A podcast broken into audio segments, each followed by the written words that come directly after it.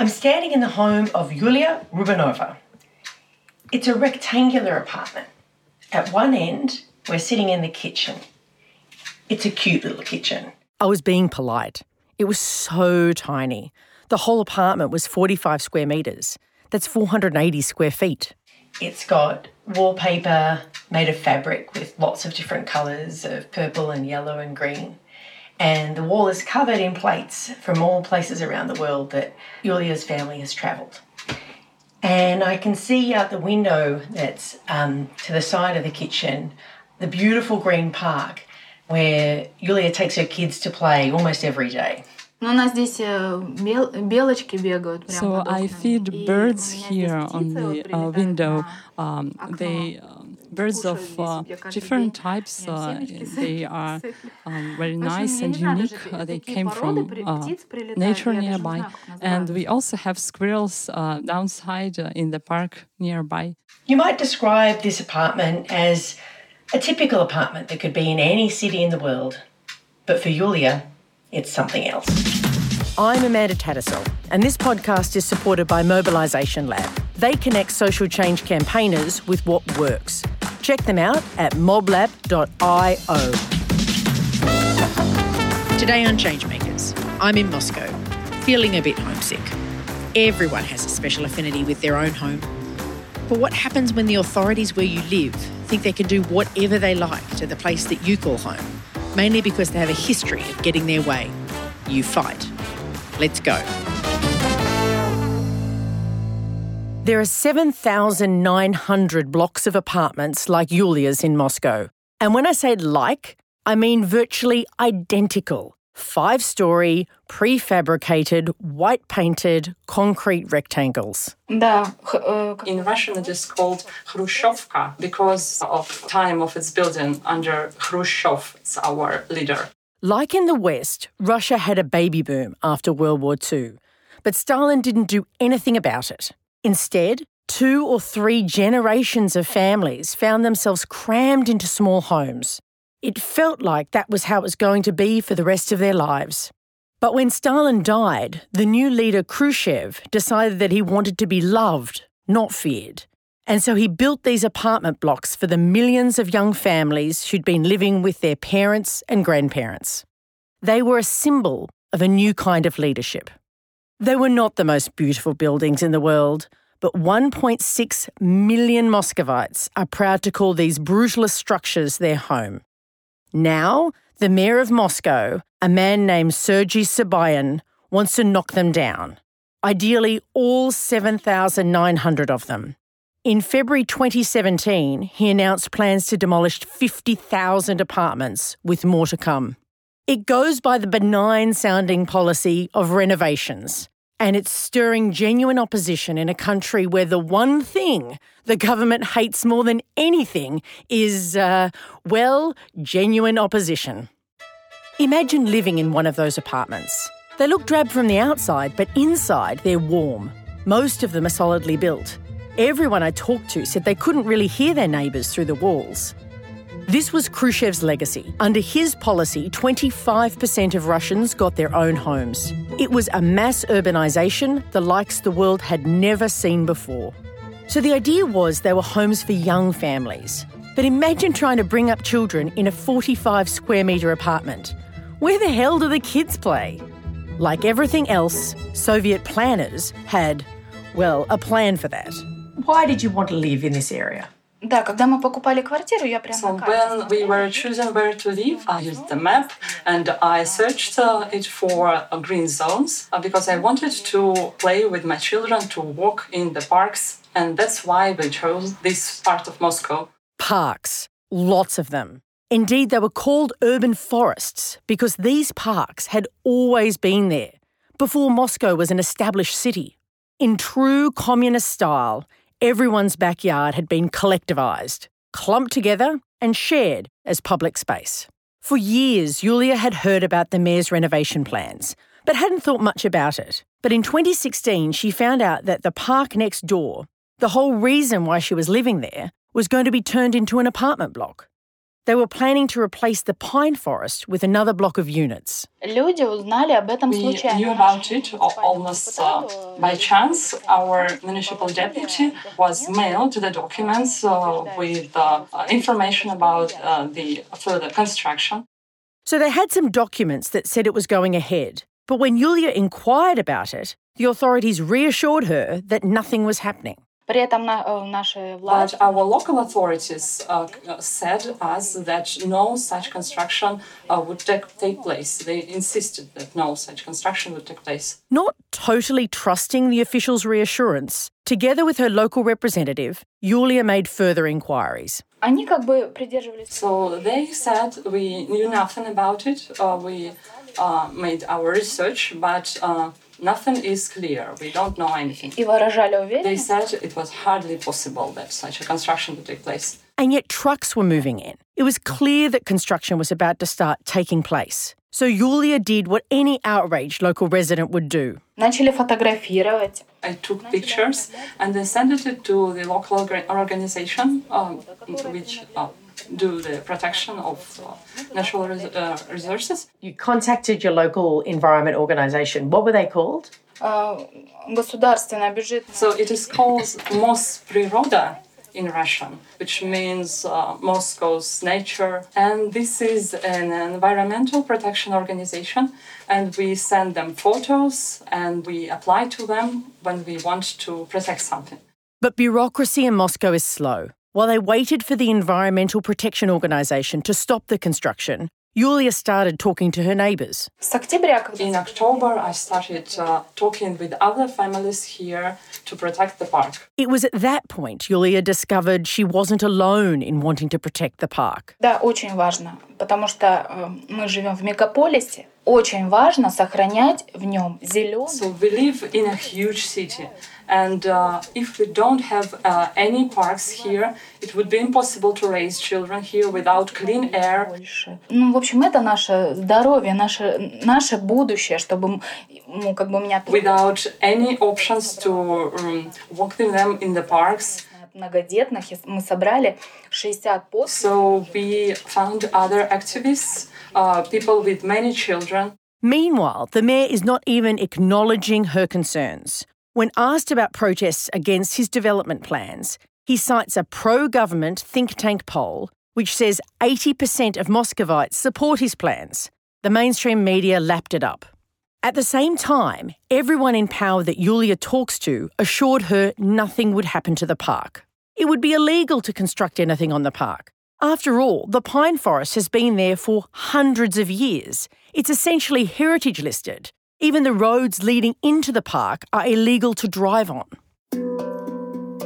Weeks pass. Then one day, signs go up around the park announcing that construction will begin in just a few days. You'd been told there was no construction, then you found the signs. How did you feel? Мы э, как бы не ожидали, я лично не ожидала, что I was shocked. возможно. У меня перевернулось мое мировоззрение. Я не думала, что у нас в стране такое возможно. I uh, uh, couldn't believe that such thing is possible in Moscow, in the center of Russia. Одетых во все черное, и они защитников парка, они просто... Я не думала, что возможно в нашей стране... Москве, it was uh, really uh, shocking thing. Any uncertainty was now lost. Yulia decided to mobilise. How?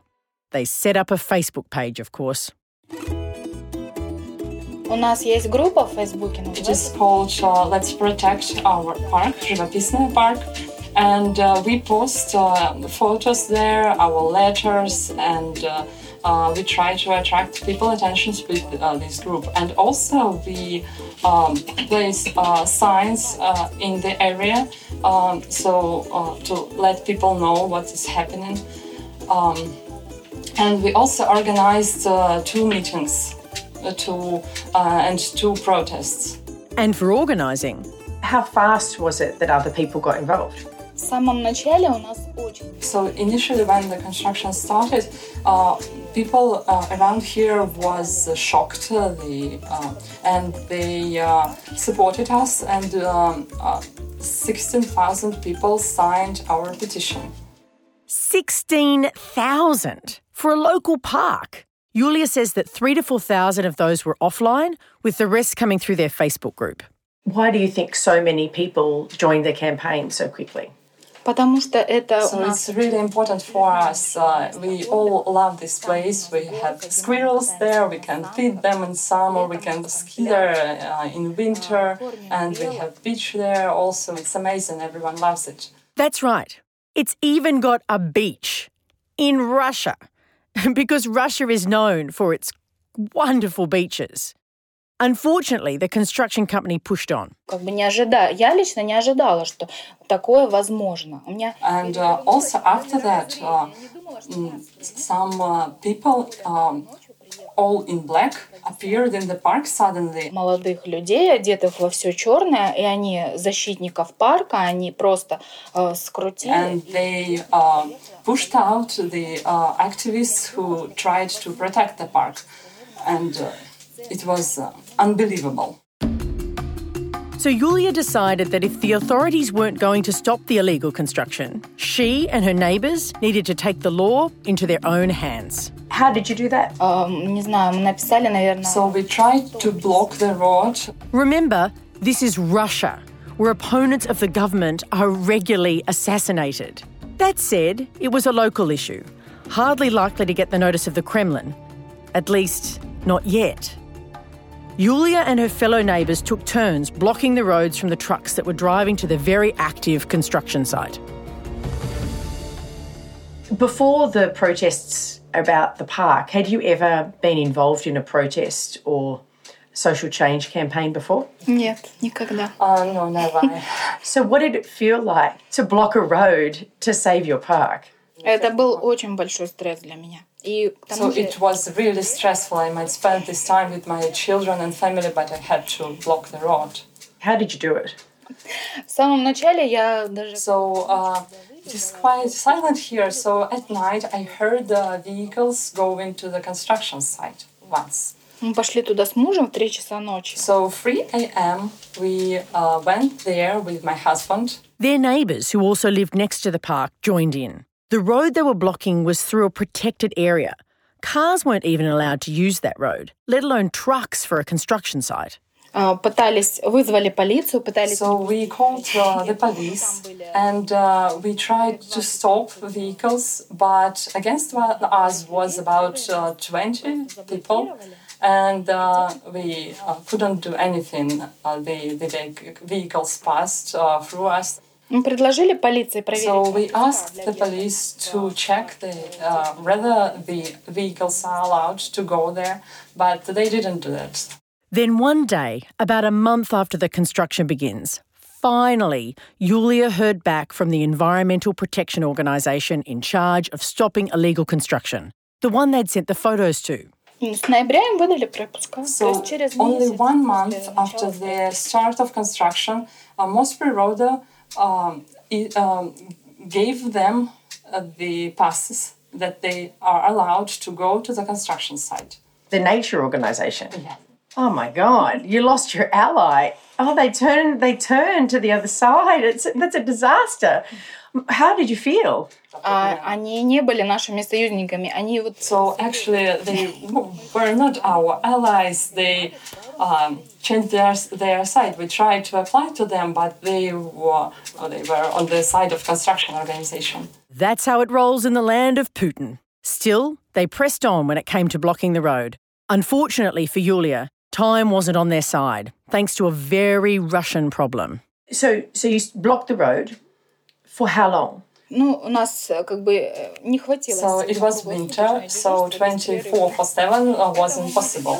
Uh, and uh, we did it uh, from time to time when they could. The Russian winter. Sure, it stopped Napoleon and Hitler, but now it was stopping Yulia's protests. So instead, her group turned their efforts to navigating their way through the Russian bureaucracy to find an institution or agency that would rule the clearly illegal construction illegal.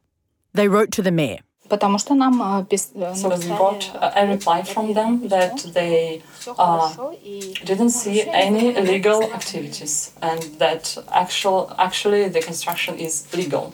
This was untrue technically, but the mayor was used to doing things that were technically illegal and getting away with it. He had the support of the Kremlin, and perhaps just as importantly, He was popular among Russian oligarchs. The mayor's attitude was that it was legal if he said it was legal.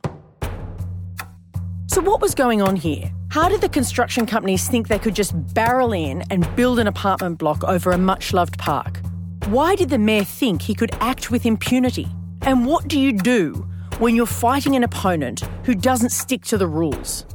Elena Rusakova is a local activist who ran in the 2012 regional elections. Ну, вообще-то такие процессы начались So it's long ago, in 1990s uh, probably, when uh, local authorities first uh, started to uh, consider these green areas as their own property. Eleanor says the problem dates back to the 1990s. Before the collapse of communism, the parks were controlled by the Soviet authorities. They were embedded in the idea of collective ownership. the idea that they could be privatised was an anathema to the whole system. But then, when the Iron Curtain came down, the question of who even owned these spaces, who was in charge of the parks, became a genuine puzzle. So, even though there was never any formal decision to make them the property of the city, over the years that's what happened. But because of this lack of clarity, authorities have become emboldened over the years to do as they wish without reference to the law. And from one perspective, you can understand why. Power abhors a vacuum. As the Soviet state collapsed, it was the people who simply took charge and started running the economy who were the ones who set the rules. And as they did, the ability of the law to rein them in got weaker and weaker. А, да, ситуация действительно все время ухудшается, а, потому что все вместе... So the situation is definitely getting worse, um, but um, um, this is because of um, uh, the thing that uh, uh, in the past uh, it was enough to um, present uh, a law to, to state that uh, it is illegal to construct something, and then the construction stopped. But now the government uses force and um, saying that it is illegal is not enough to stop it. So, what do you do when the opponent who doesn't obey the rules is your government? While the construction companies were private, the mayor's construction boom was very much a government thing, complete with a tick of approval from the Kremlin. Uh, uh corruption is involved, of course. Uh, even when uh, people go to street protests and say that uh, what you are doing is illegal, it uh, doesn't work because police don't help and uh, uh, government do not respond to it. Yaroslav Nikintin also lived near Yulia's park and decided to get involved in the fight with Yulia. But Yaroslav wasn't just any resident, he was an experienced social activist. Yaroslav decided to get involved personally to help save the park, especially since the reason for the construction seemed so openly craven to him. Because the land uh, down parks, it's uh, it's very expensive. And they just want to construct and they don't care about the future or they just don't associate their future with this country and with this city. They just want to make uh, quick money here. In other words the people who have the power don't have to live with the consequences of their actions. And they were there to make a buck just like any good oligarch. Because we have fewer and fewer gr- green areas in moscow and uh, the center of moscow is just uh, some just a concrete place, and uh, there are very few trees there. And uh, in the center, it's not only about air, but there are many psychological diseases in the center of Moscow because of lack of trees, because of uh, huge number of automobiles, and uh, this is awful. So how do they do it? How do they get away with it? For a start, they keep it out of the press. For example, in the northwest of Moscow, there were absolutely no publications about our fight to save Zhivopisne Park because it's so censored in official media. That's why the Facebook group became so important. So, how do people find out if their park or their green space is under threat? These are mostly local activists who just uh, uh, watch Facebook and uh, see news, get news from there. Of course, it's not just the media. The political leadership also play a role. There again, Yaroslav says there's a problem. Why do you think the mayor didn't care? He's pretty confident. If he had no administrative resource, if he if we had uh, fair elections, I think he would care. But he just he even said nothing. We have we had no reaction from him. There is just censorship on his uh, media resources and all that. So they just ignore you. Yaroslav says the only thing standing between the mayor and the construction were the courts. There again was a problem. We have quite corrupt courts who are always on the side of power. Not always, but in most cases. And uh, there are practically no other means to change anything. So we have only public pressure.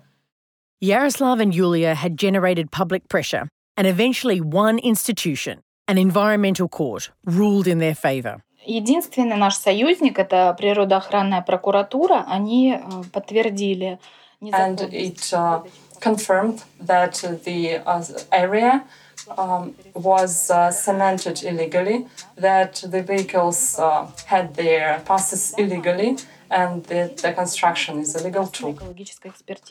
It was a victory of sorts, but it was too little too late. The mayor and his construction companies now knew they couldn't just barrel into parks with impunity. Up until this point, they'd relied on a compliant media that had kept the project out of the spotlight. But now, Yulia was shining a spotlight on it, and it became too risky. The developers and the mayor were no longer able to act unilaterally. They had to take into account the actions of the locals.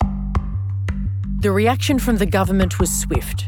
In late 2016, the mayor announced a new, breathtakingly audacious approach to stamp out the protests. For example, in the end of 2016, Moscow City Duma, like uh, parliament, they prohibited municipal deputies to uh, gather with their voters. It, That's unbelievable. Yes, it, it was pretty terrible.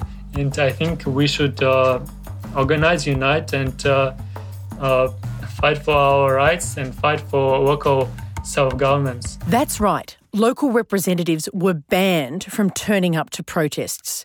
It's clear that somebody had a deep incentive to keep the construction boom on track. But Yaroslav says that corruption is not about under the table payments in brown paper bags. In Putin's Russia, it runs far deeper than that. I would say that construction companies are government. There is no bribery. They just uh, you make a bid. Okay, so they initially make uh, such bids that uh, their own uh, companies, I mean connected companies, uh, they will give the uh, they will receive this.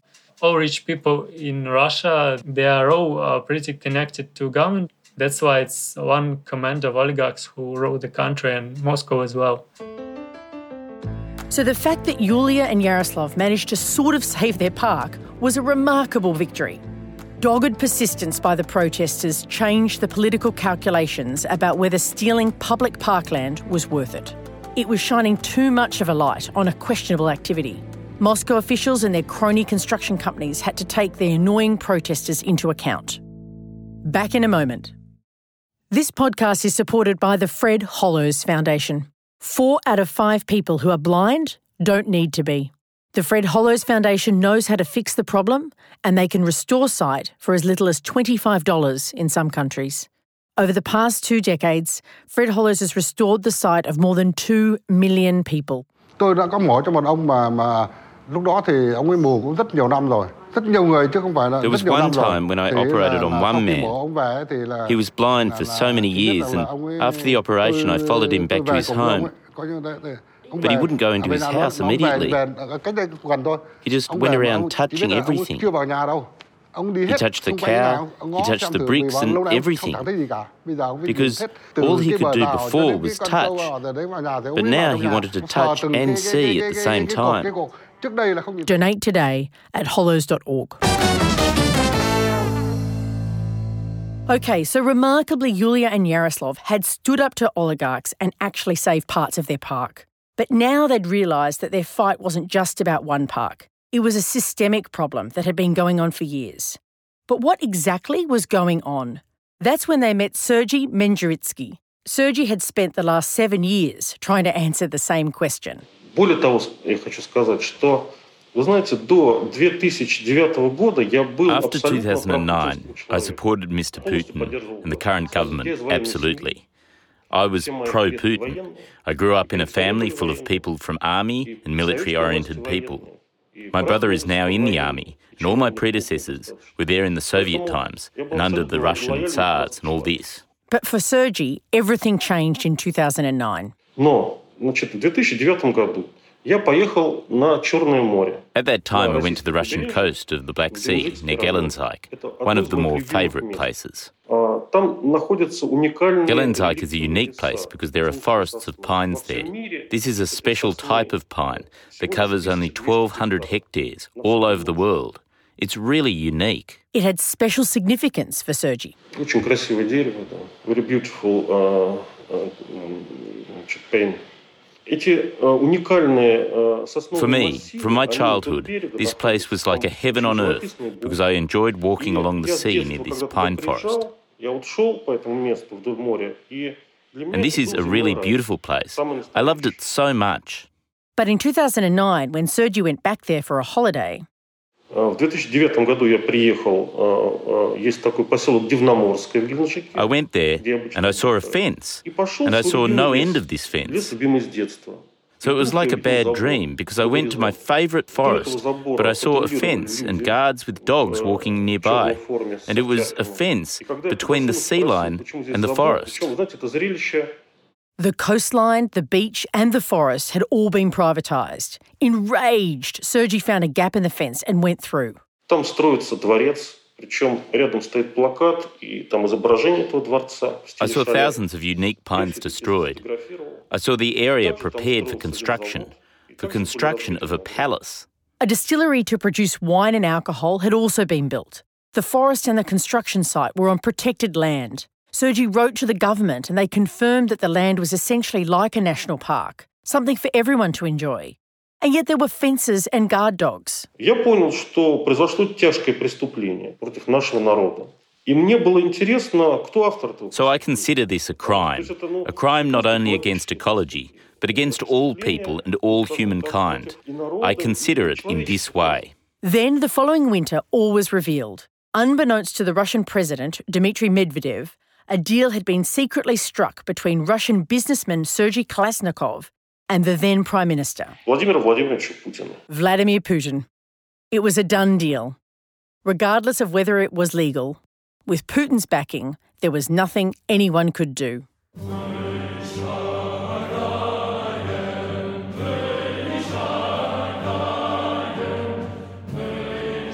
Что делает господин Олег Первый? Он ставит четырехметровый забор выставляет охрану и превращает So Alec Berov, who is head of the local organisation, he arranged a fence there of four metres high.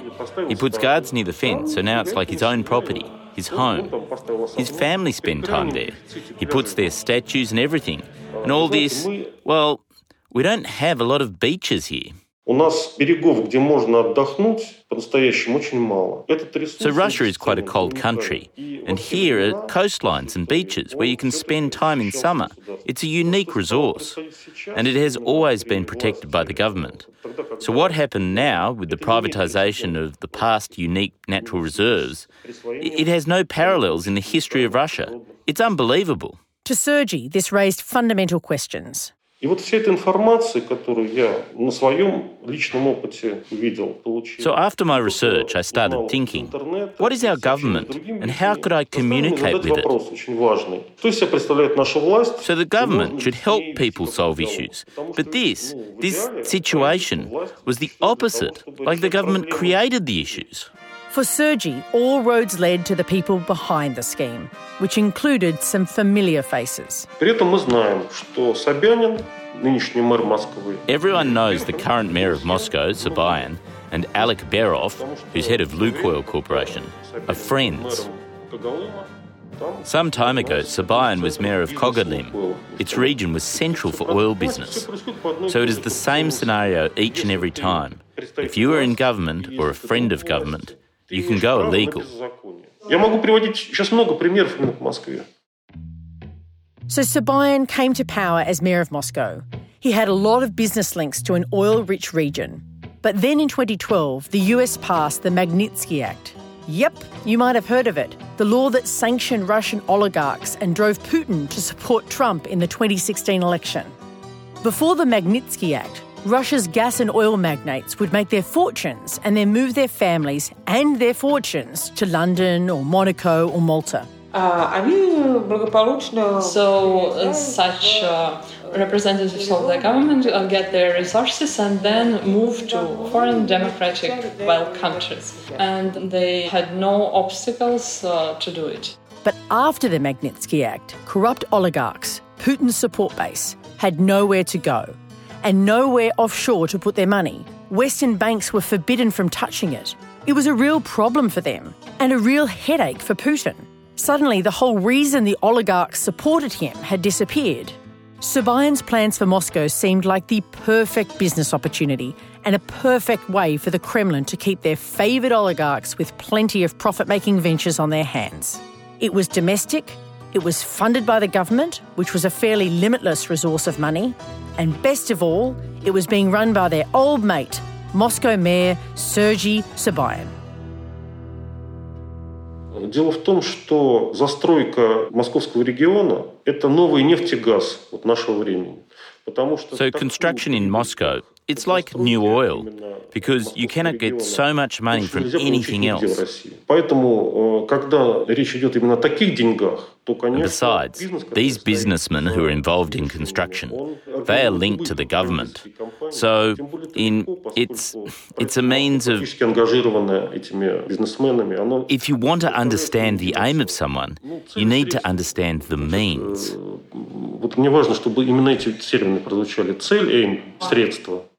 In other words, if the government had truly wanted to do something about improving housing for 1.6 million people, they would have actually talked to the residents about what they wanted. Instead, they brought in construction companies and gave them carte blanche. It suggested that serving the interests of the construction oligarchs was the true aim of the policy. So, in stopping construction on their park, Yulia and Yaroslav had found themselves taking on powerful forces. They were taking on the entire Russian establishment. This wasn't just about a park, this was about the future of the city and who got to decide what it looked like the residents or the billionaires. To win, it seemed obvious that they needed to broaden their front. They'd heard about other protests in other parts of Moscow. Someone had even set up a Facebook page to keep track of it all. But each group was isolated. Each group was fighting the same fight against the same opponent, but not coordinating amongst each other. Vasily Yablokov was the coordinator of the urban projects at Greenpeace Russia and also conveniently the head of research. Yaroslav had a chat to Vasily about the problem. The thing is, this was not usually the sort of battle that Greenpeace would get involved in. It's very local and very small, uh, and uh, Greenpeace doesn't have a position, strong position uh, about um, local problems. Usually, Greenpeace works on big international problems, but Vasily had a very pragmatic approach. Many of Greenpeace's potential volunteers were affected by the mayor's plan. Uh, people who can be our potential supporters live in the cities and we should work with their local reality because we we need the people because we people power organization. Vasily also had skin in the game. The government wanted to build a freeway through his local park showing how politicizing these battles could be he decided to tear up the greenpeace rulebook the other side weren't playing by the rulebook anyway. Now it's our position that we Greenpeace can't work with all local problems and we should rise activism in cities. They decided they needed to form a network of all the small protest groups. But before they could do that, they needed to get a handle on what the hell was going on. Which projects were legal?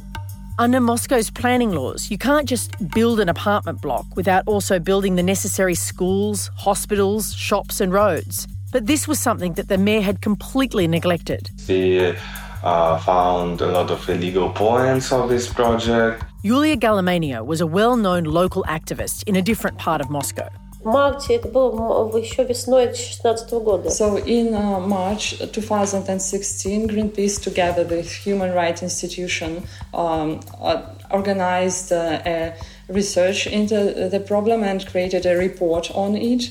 Um, so but at that time and before the problem was understood. It's a Moscow's problem, whole Moscow problem. As part of the research, they spoke to the designers and the lawyers and suggested changes to the mayor's plans, but nothing happened. Vasily says that's because in the political theatre, the technocrats working on the plan were guileless to the broader political context. These people have a role of stupid uh, people uh, where don't understand anything. Sergei Mendritsky helped out, running a website called Open Coast. Initially, it was just to monitor the illegal sales of coastal property, but has since blossomed into a registry of all the illegal sales of land. Да,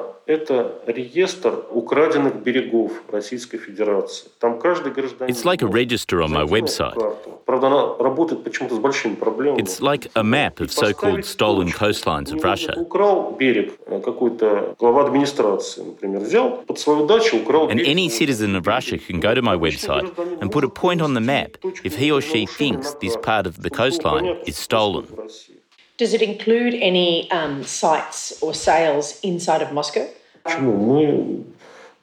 Yeah, it includes Moscow, and there are a lot of illegal activities, which is pointed there, which took place previous. Yeah, I mentioned some examples. Is this is this one way that many uh, Moscovites can find out about illegal sales? На, на моем сайте есть еще инструкция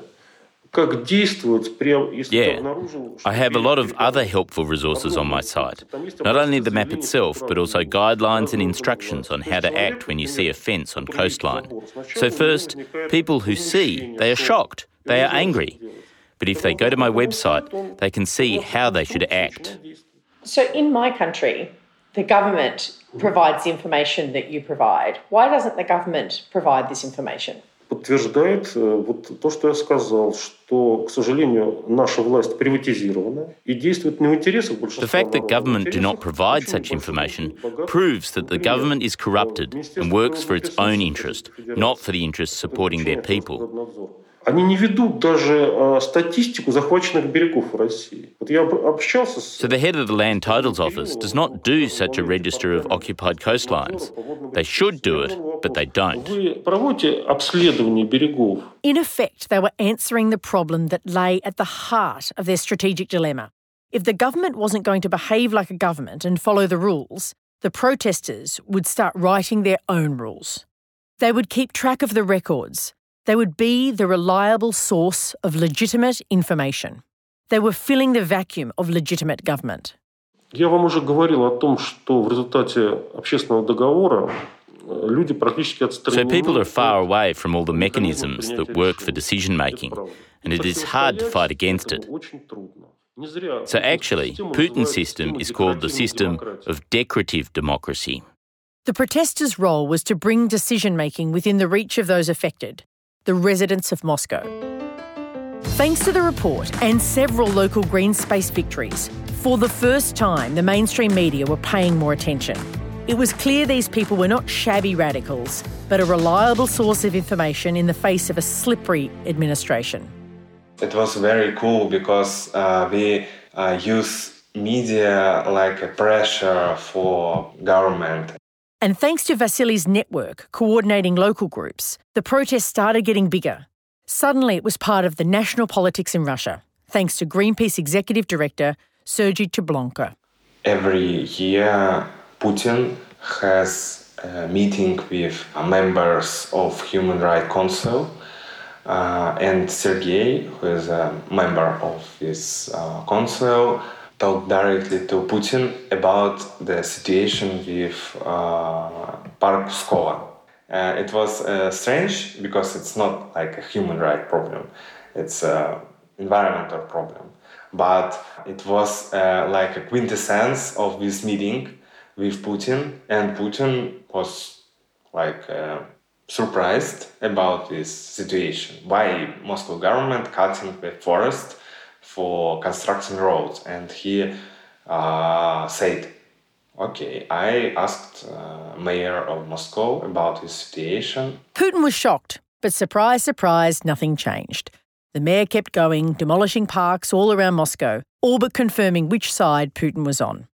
Then, in February 2017, just as winter was at its most bitter, the mayor announced his boldest plan yet.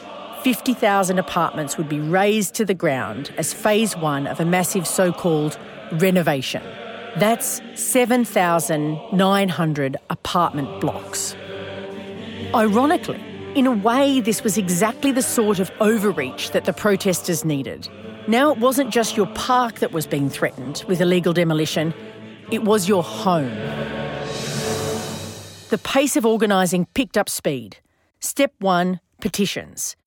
Yulia Galyamina, who had previously run for office, knew how to organise. So uh, there are about uh, 30 um, houses, uh, flats, block of flats in uh, the district where I live.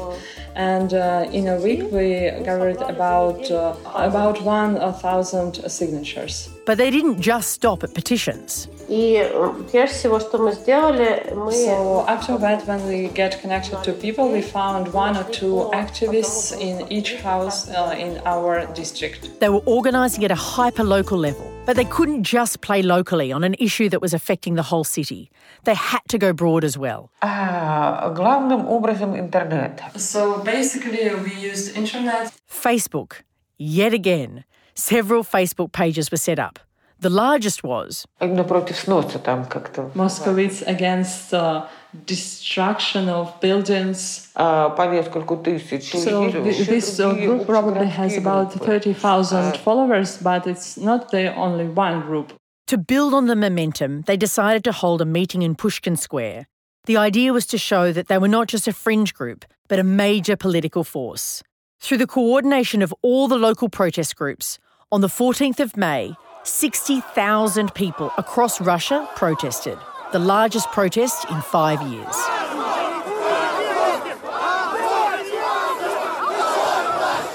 In the footage, heavily armed anti riot police used batons to pull down protest placards attached to the statue in the square. Стала требовать его задержания, а я сказала, что нет, это я его пригласила, пускай он остается. И тогда представитель мэрии сказал, and later Alexei Navalny. That's basically Russia's de facto opposition leader. Go to near this scene uh, of uh, this meeting, and uh, he started to be, um, have some uh, quarrels with police. Police tried to arrest him.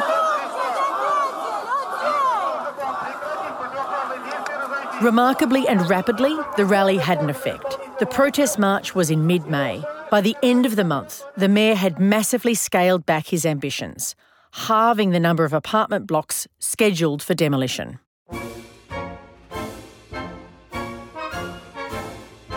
And what kind of message do you think the rally sent to the mayor about um, renovations and about the changes to green spaces? Очень сложно. Если бы на какую-то отдачу получали там. So it's really hard. But uh, anyway, it uh, was worth it because uh, after our protests, we had some changes uh, and amendments to the law.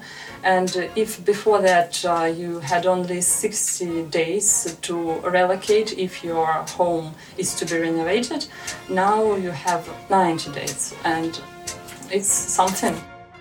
It's something because it allows protesters extra time to organise to stop demolitions. You see, if you can get 70% of your building to oppose the demolition, you can now veto it.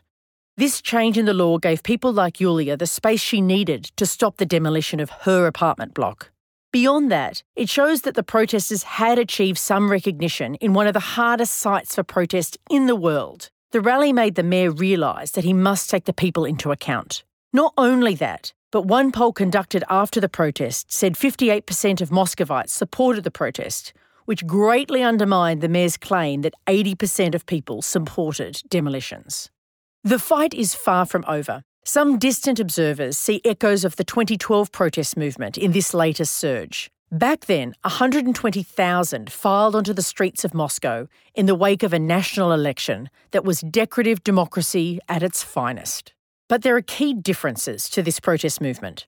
For a start, it's grounded by very specific local concerns. Many of those involved are not there out of some political ambition, but simply out of a desire to protect their homes, and whose eyes have now been opened to the flagrant corruption of the system. How has this campaign, all this work, changed how you think about the government? На сто процентов. Я поняла. So my opinion about government turned upside down, uh, and I understood that uh, all power is uh, in the hands of rich people and uh, only they can decide what to do next in our country. So, what would you do if you were them?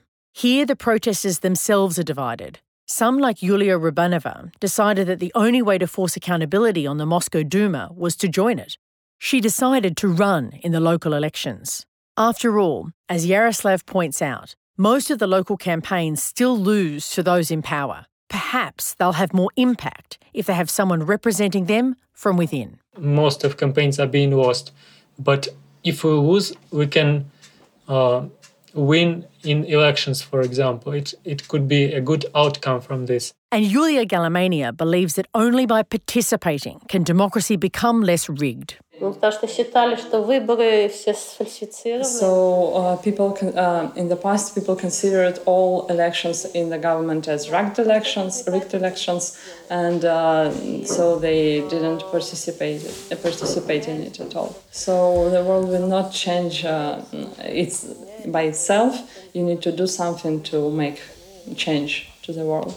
Others like Sergei and Vasily believe that acting outside the political system will bear more fruit. Sergei's website will continue to be the definitive register of illegal land sales in Moscow, and Vasily's coordination of local groups will ensure that protesters can bring citywide scale to local concerns. In sticking with his approach of simply doing the government's work for it, Sergei is expanding the concept of local boards, which are like standing committees that keep pressure on the local deputies and provide them with truthful information. So, when we create a normal independent local board, we can get this brain and or these mechanisms of communication with the whole living organism. And in that case, the government at the city level will get proper information about what is going on in the districts. because now they have signals only from the high levels of power Every state has a power dynamic where the people can play a role, even in Russia, where the government has a track record of literally killing its opponents. This social movement was particularly effective because it was based on the day to day experience of Moscovites. It was first based on their love of their treasured green spaces and their attachment to their homes. It was grounded in place, in the spaces that people live in every day. It meant that everyday people, people who had never been involved in political life felt comfortable stepping into political action. And the process of being political, of contesting power, taught them so much about how the system worked. They learned the force they were up against when their environmental organisations sided with the construction company. They were taught about real politics when the apartment block was built despite it being illegal. These moments provided those involved with lessons about how the Russian state worked. Then the state overreached with its decision to demolish tens of thousands of homes. This then caused an equal and opposite reaction by the people that forced this decorative democracy to compromise. These changemakers haven't won in Moscow, but they have not lost either. The most important lesson they have gained is that they have learnt how to fight. Changemakers is hosted by me, Amanda Tattersall. It's produced by Carolyn Pegram and Catherine Franey written by Charles Firth. Our researchers are Tessa Sparks, Iona Rennie, and Amy Farrell. Sound editing by Molika Bin and Jules Wukara. Our audio producers are Uncanny Valley. Our theme music is by Justin Shave. Our launch partner is Mobilisation Lab. They are a global learning and collaboration network powering the future of social change campaigns. Our sponsoring organisations are Australia for UNHCR, getup.org.au, the Fred Hollows Foundation, Sydney Democracy Network, and the Organising Cities Project, funded by the Halloran Trust based at the University of Sydney. Remember to subscribe to this podcast to catch all our episodes. Like us on Facebook at Changemakers Podcast and check out changemakerspodcast.org for transcripts and updates on all our stories.